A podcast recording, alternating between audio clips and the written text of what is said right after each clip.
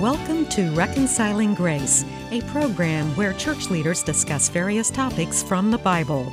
During the discussions, there may or may not always be agreement from every panel member on every point, but there is full agreement on the fact that the way to God the Father is through the reconciling grace of Jesus Christ.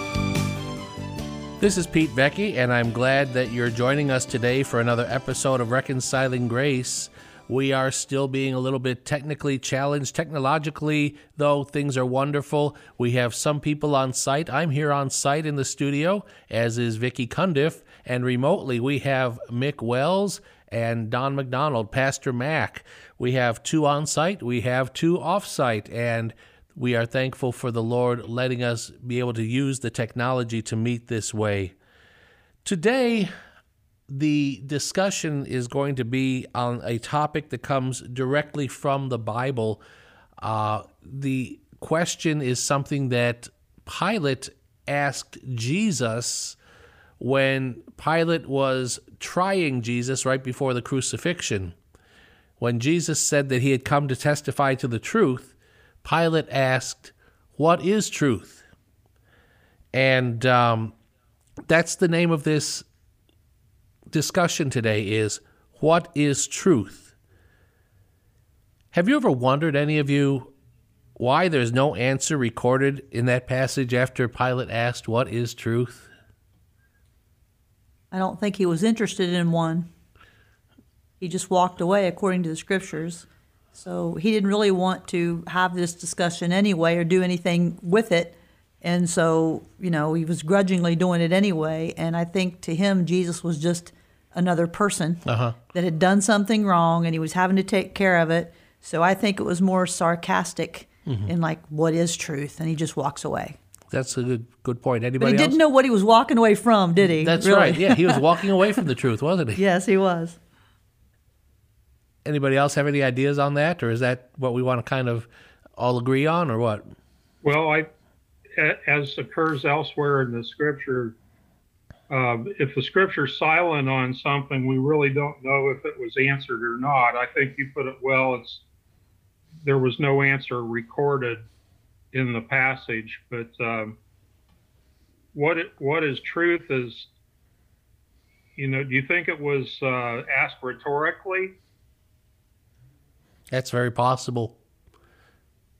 Well, I don't know that uh, that I have a better answer than what Vicky said. I think I kind of tend to agree with that and admit kind of what you said. I think we're kind of along the same uh, page there, kind of on the same page, because as you said, Vicky, I don't think he really wanted to know. I think it was more of a what is truth? You know, we don't know.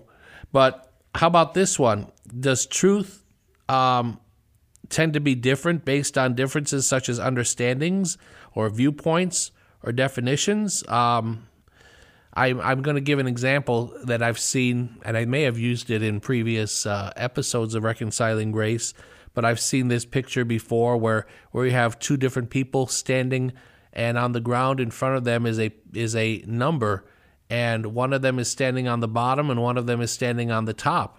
Or is the other one standing on the top and the other one standing on the bottom?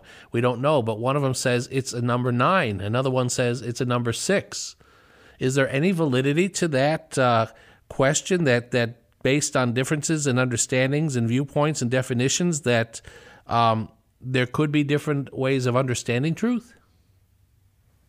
I think there's different ways to experience truth. You know, if if when I'm doing counseling and working with people, I I usually start with what their perception of an event is that they're in for counseling. And you almost have to let them determine what truth is for them in that setting. But that doesn't mean it's right or wrong. It just means it's their perception. Mm-hmm. And then the next step is okay, what is fact and fiction? What is true? What is false? And, and you sort of have to, as a counselor over the years, um, you always find yourself fascinated, but this is what really you're experiencing, and yet you're denying it. You know, it's one of those workings going on. Mm-hmm. So I always look at truth and sort of begin with the attitude of what is the perception of what's being experienced with the truth then. Well, Pete, one thing that uh, occurs to me is that there's many wonderful Bible believing, spirit filled Christians who have differing viewpoints of what the Bible is saying. You know, I, I think that's represented among us. You know, we've we've often uh, talked about Don coming from the Calvinist perspective and and uh, as opposed to somebody like me who comes from I won't say Arminian, but a little different perspective with a little heavier emphasis on free will. But um, I think that it, we'll take the rapture, for instance, a, a, timely topic on our minds. There, there are five, at least five prominent views of the rapture and the timing of it out there. They can't all be true per se. They can't all be perfectly accurate and yet, those who espouse any given position would probably say that's the truth to them. And it also occurs to me, Pete, uh, that you can have two people witness the same event, come up with different recollections of what occurred, and both of them can pass lie detector tests. So, I guess one of the things that I'd like to clarify in our discussion is is truth relative or is it absolute? That's a good question. Um, one of my thoughts on that, Mick, kind of goes right along with what you were saying. Um, you used the example of two different people witnessing the same event. Um, let me go back to the thing that I started with was that number on the ground in front of two people. I wonder if sometimes a lot of the idea is that we haven't always stopped to look at the truth from a different angle. You know, we only use our own perceptions. But maybe if I'm looking at that number as a six, and if I were to walk around to the other side, I might say, oh, now I see why you think that's a nine, or whatever it might be. Um, I think that sometimes we get so caught up in our own understandings, in our own perceptions, and our own experiences that we tend to forget that other people can experience the same thing and understand it differently. Does that make sense? Well, it, it does, except when you look at something like the Ten Commandments, there's not a lot of fuzz on, you know, bearing false witness and so forth, or uh, coveting or murder or what have you. There are some things that I would like to believe that God holds as absolutely true. Mm-hmm. And and let's face it, we are human beings, and I think everybody here, except for Vicky, has rationalized things in their own minds. Vicky, I'm joking. You're you're smiling at me over there. We we all we all rationalize things. We all will make an excuse to say, well, in this case, it might not be wrong, or or whatever it might be. Um, at the same time I think that we will oftentimes, as well, many people will tend to be too hard on themselves because we we want to be quote perfect, and as human beings, we won't ever really attain that perfection this side of of heaven. Um, but the bottom line is, there is really, um, I think, only one true truth and we're going to get a little bit into that uh, in a little bit here. Don, I think I'd like to ask if you could read that passage that I'd asked you to read in John chapter 6, verses 28 and 29, exploring the question um, what the Bible says about what to believe. Because when it comes to truth, like Mick, we've been talking about a little bit here. Okay, do you believe it's a six or do you believe it's a nine? Do you believe, you know, that that this aspect of the truth or that aspect of the truth is right. Um, let's let's just explore what it means uh, about belief. So, Don, if you could read that passage, I'd appreciate it. Sure. John 6, 28, 29. Then they asked him, What must we do? Do the works God requires. Jesus answered, The work of God is this to believe in the one he has sent. Okay. So let's build off of that. Vicky, could you read for us John 12, verse 44. Then Jesus cried out, Whoever believes in me does not believe in me only, but in the one who sent me. Okay, so we're looking at the word believe. And then let's also look at the at the phrase the one who sent me. The one who sent me in John uh, is in John 6 57.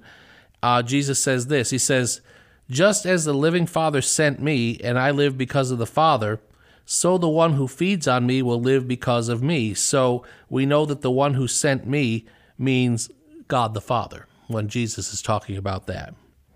So again, let's look at believe again. Mick, um, as I said before we started, I think you might know this passage too, John 3:16, but let's just read it just in case there's somebody out there who might be not really all that uh, educated in the Bible. Yeah, absolutely. John 3:16 says, "For God so loved the world, he gave his one and only son, that whoever believes in him shall not perish, but have eternal life." Well, I don't think we can get much clearer than that. Um, we are to believe in Jesus. Does anybody have any uh, disagreement with that? I think as I was reading through all that, Pete, I'm always amazed.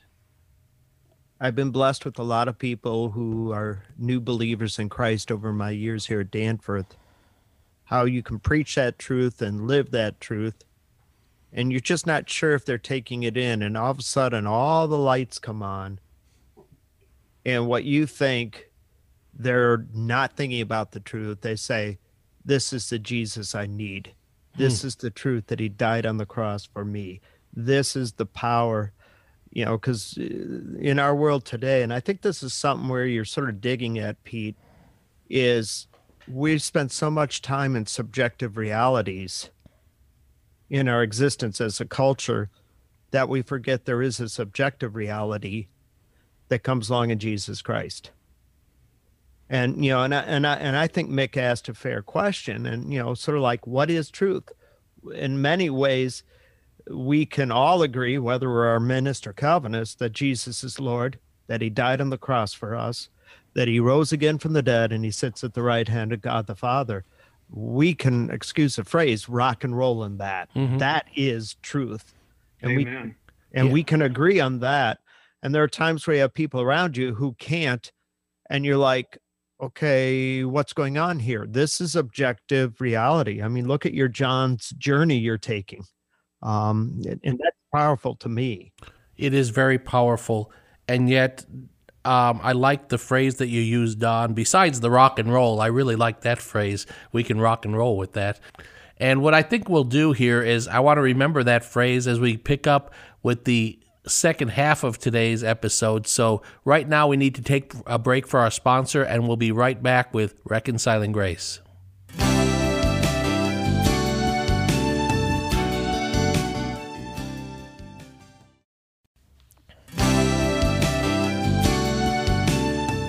And we're back with Reconciling Grace talking about rock and roll. No, wait a minute. Don said we could rock and roll with something about truth, and the idea about that was an illustration he was talking about with the with the fact that uh, no matter what our Christian persuasion or background, you know, when we were talking about Arminian or Calvinist or, you know, there are other things, of course, Lutheran, Methodist, Presbyterian, whatever. If we believe in Jesus Christ, that is the key. That is the main key, and we can all agree on that. But one of the things that, that Don, you also said was talking about how the light just goes on sometimes after we've been talking to people about Jesus. And it just reminds me so much about this illustration that, that I've heard and I've used many, many times. You know, when we evangelize, when we try to talk to people about Jesus, one of the best illustrations that I have heard. This is not original with me. I don't remember who told it to me, where I heard it, but it's just something that, that just is so poignant to me that um, if you take an axe and you're going to chop down a tree, and I'll let you imagine the size of the tree, the width of the tree, you know, how, how thick it is, you are probably not going to be able to cut down that tree with one blow of the axe. In fact, you might need 532 blows of that axe to cut down that tree. Well, you might not know it, but God might be in the process of getting to that 532, and He's asked you to do uh, blow number 313 in this person's life. But all of them are needed. And Don, as you said, sometimes that light will just come on because 532, I think that was the number I said, 532 will hit. And it's like, ah, I got it now. I understand. Um, so that's so important. And again, I believe that's the the Holy Spirit at work. And, and I think Pete, when you, when you're saying that, the thing that really comes to my mind, let's apply it to our understanding of truth. That you know, Mick brought out in the middle of the program about the rapture. I mean, we're all sitting here with probably different viewpoints of rapture, but sometimes it takes a lot of conversation to figure out really where we fit together eh, in truth.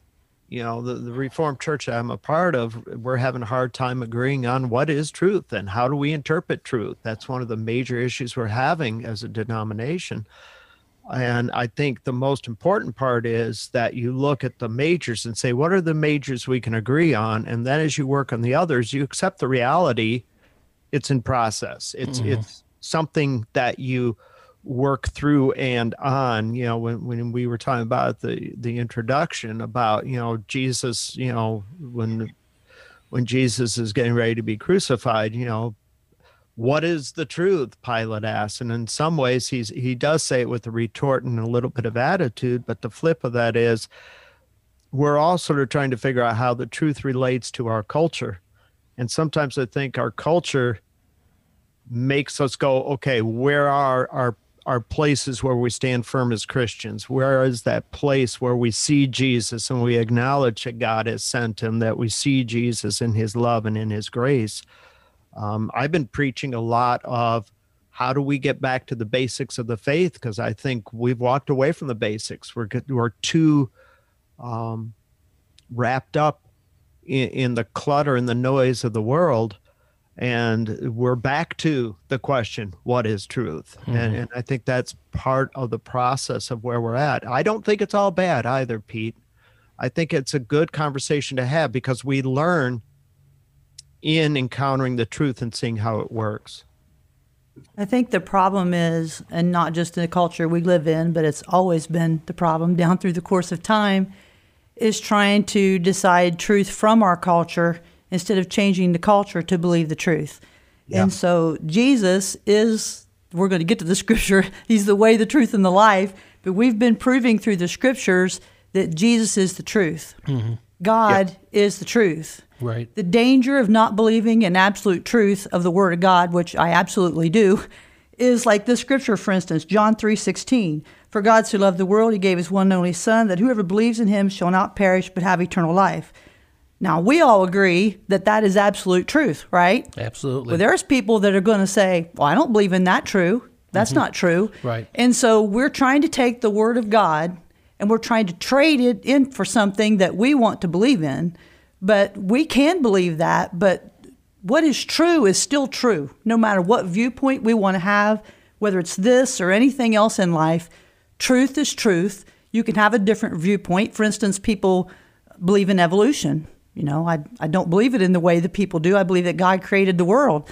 But at the same time, evolution is a theory, but yet people believe it as truth. It can't be proven uh, that that's how the world was created, but they use it as truth. And so that's just one example of many of how people try to make their own truth. Basically, it's because it's what they want to believe in. Mm-hmm. It's what is best for them in their life. It's I want to keep keep continuing to live in the sin, maybe they're saying, and so I want to believe this. So we have to, if it's very dangerous to get to believe that the Word of God is not absolute truth. He gets to create truth. To say that Jesus is truth, which He said that He is, to say that He is truth, then everything about God, everything that He says in His Word is true, whether we want to believe it as true or not. So if you remember, what is it in Corinthians, Pete? uh, First Corinthians, and they talked about uh, people trying to follow their own wisdom and how foolish that it was. Or Romans, is it Romans? Anyway, trying to follow their own. Uh, I think it is Romans. Follow their own wisdom instead of uh, the Word of God, and how foolish that that is. And so, I think it's very dangerous not to believe in absolute truth. And I think that every culture wants to change it into something, you know, moral relativity, change it into what they want truth to be. I think it's the old adage that um, I've heard said before, where instead of what the Bible says is God made humans, man, let's let's be inclusive and say humans in His own image, um, where where the philosophers say that we make God in our image. And we can't do that. God is the one who makes us. Yeah. And I think that so often we're looking at the world's wisdom, and the world thinks that it has a lot of wisdom. And you know, we could keep going on that, but I think I do want to get back to this um, idea of believe because that's where we that's where we are. We do need to believe in Jesus, and and I've I've loved this conversation that we've had here. Um, but uh, I think it's important that we get back to this about we are to believe in Jesus. So, what does the Bible say about Jesus? And Vicky, you just kind of answered um, with that. You said we're going to get to that, and and and we are right here. John fourteen six. Jesus answered, "I am the way, the truth, and the life. No one comes to the Father." Except through me, and I think Don, you were going to read that, but um, it was just so much of what what I was saying there. I didn't mean to skip you, uh, so Hey, Pete, there is forgiveness. I understand that, and I appreciate that. You and I, have, you and I have, have known and, and and and loved each other for many, many, many, many years, and, and we forgive each other for a lot. I think so. Preach it, bro. Preach it. I, I, I just want to dive in a little bit, though. You know, it's, it's I, I appreciate that when we look at scripture and we all can agree that that is our absolute objective truth i appreciate that and i gravitate towards that and i revel in that and i preach that truth you know sunday in and sunday out and and i'm always amazed of how like you were saying pete the holy spirit takes a hold of people and saying yes this is the truth Mhm. This is the truth. And and i think the hardest part for me is dealing with people who just can't see it.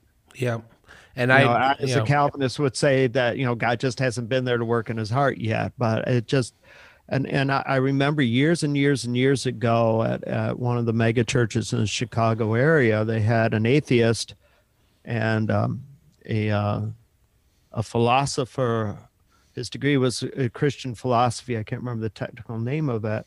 And they couldn't even agree on how to begin to argue. Hmm. Because they had different truths. Yep. they I- had different truths. And and i think you know when you were asking that i i go that's over like 30 years ago now. And and i think we need to acknowledge the truth of jesus and the power of jesus but we also need to acknowledge i, I just read today in that delightful thing called facebook how we are living in a post-christian world where what we thought was truth for our culture is no longer For the culture, you mean in their view is what you're trying to say, right? right right Yeah. thank you Right. And that I agree. Um, you know, again, we're, we're getting a little bit far afield, but I don't want to stop this part of the discussion because it's so important. Um, I remember going back to my probably childhood days, if not at least maybe my teen years, early 20s, where Billy Graham would use his proof for the fact that he was right by saying, the Bible says, and people would take that and say, "Well, if the Bible says it, you know, that's that's the authority." Now, if I were to stand up and say, "Well, the Bible says," I would get a whole lot of people who would say, "So what?" You know, Right. it's just it's I've never come across that because I'm I'm one of those Bible says people. right, right. But I'm saying when I'm trying to prove this to people who don't know Jesus, Yeah. the the Bible itself, even in our culture, even 50 years ago, was a much more respected book than it is now. I thought you were talking about preaching. Oh no, no, no! I'm sorry. I'm sorry. didn't- I, thought you were talking about yeah. him preaching the word. no, no, I didn't mean it in that way. I'm sorry if I brought it across that way. But the point is that there are people in this world who the name of Jesus means nothing to them. The the Bible means nothing to them.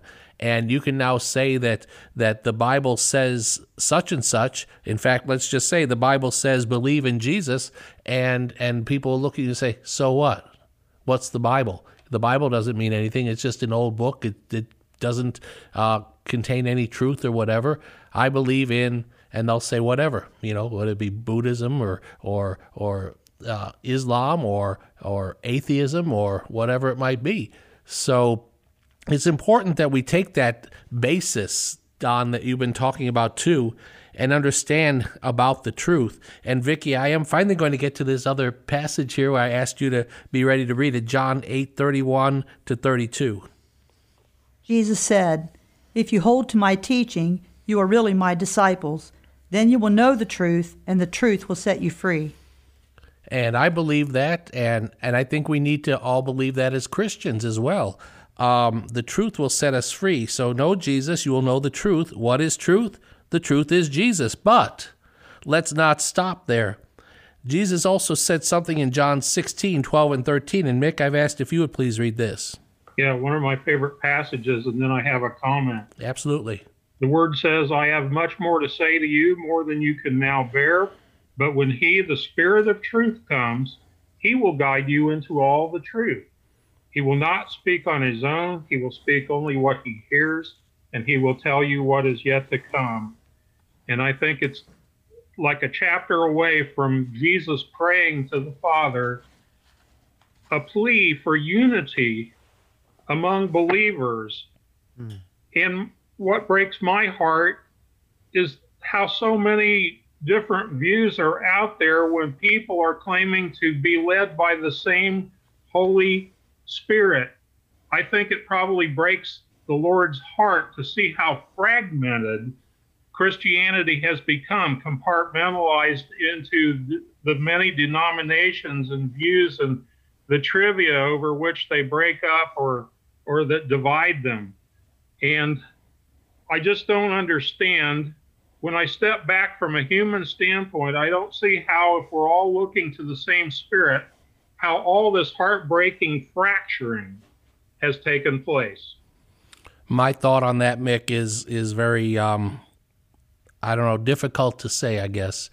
But I sometimes wonder if a lot of people who profess to be following Jesus are simply not really following Jesus. They profess to be Christians, but they are really not following Jesus. They're following maybe a denomination. They may be following academia. They may be following um, the the things that they taught by the seminarians.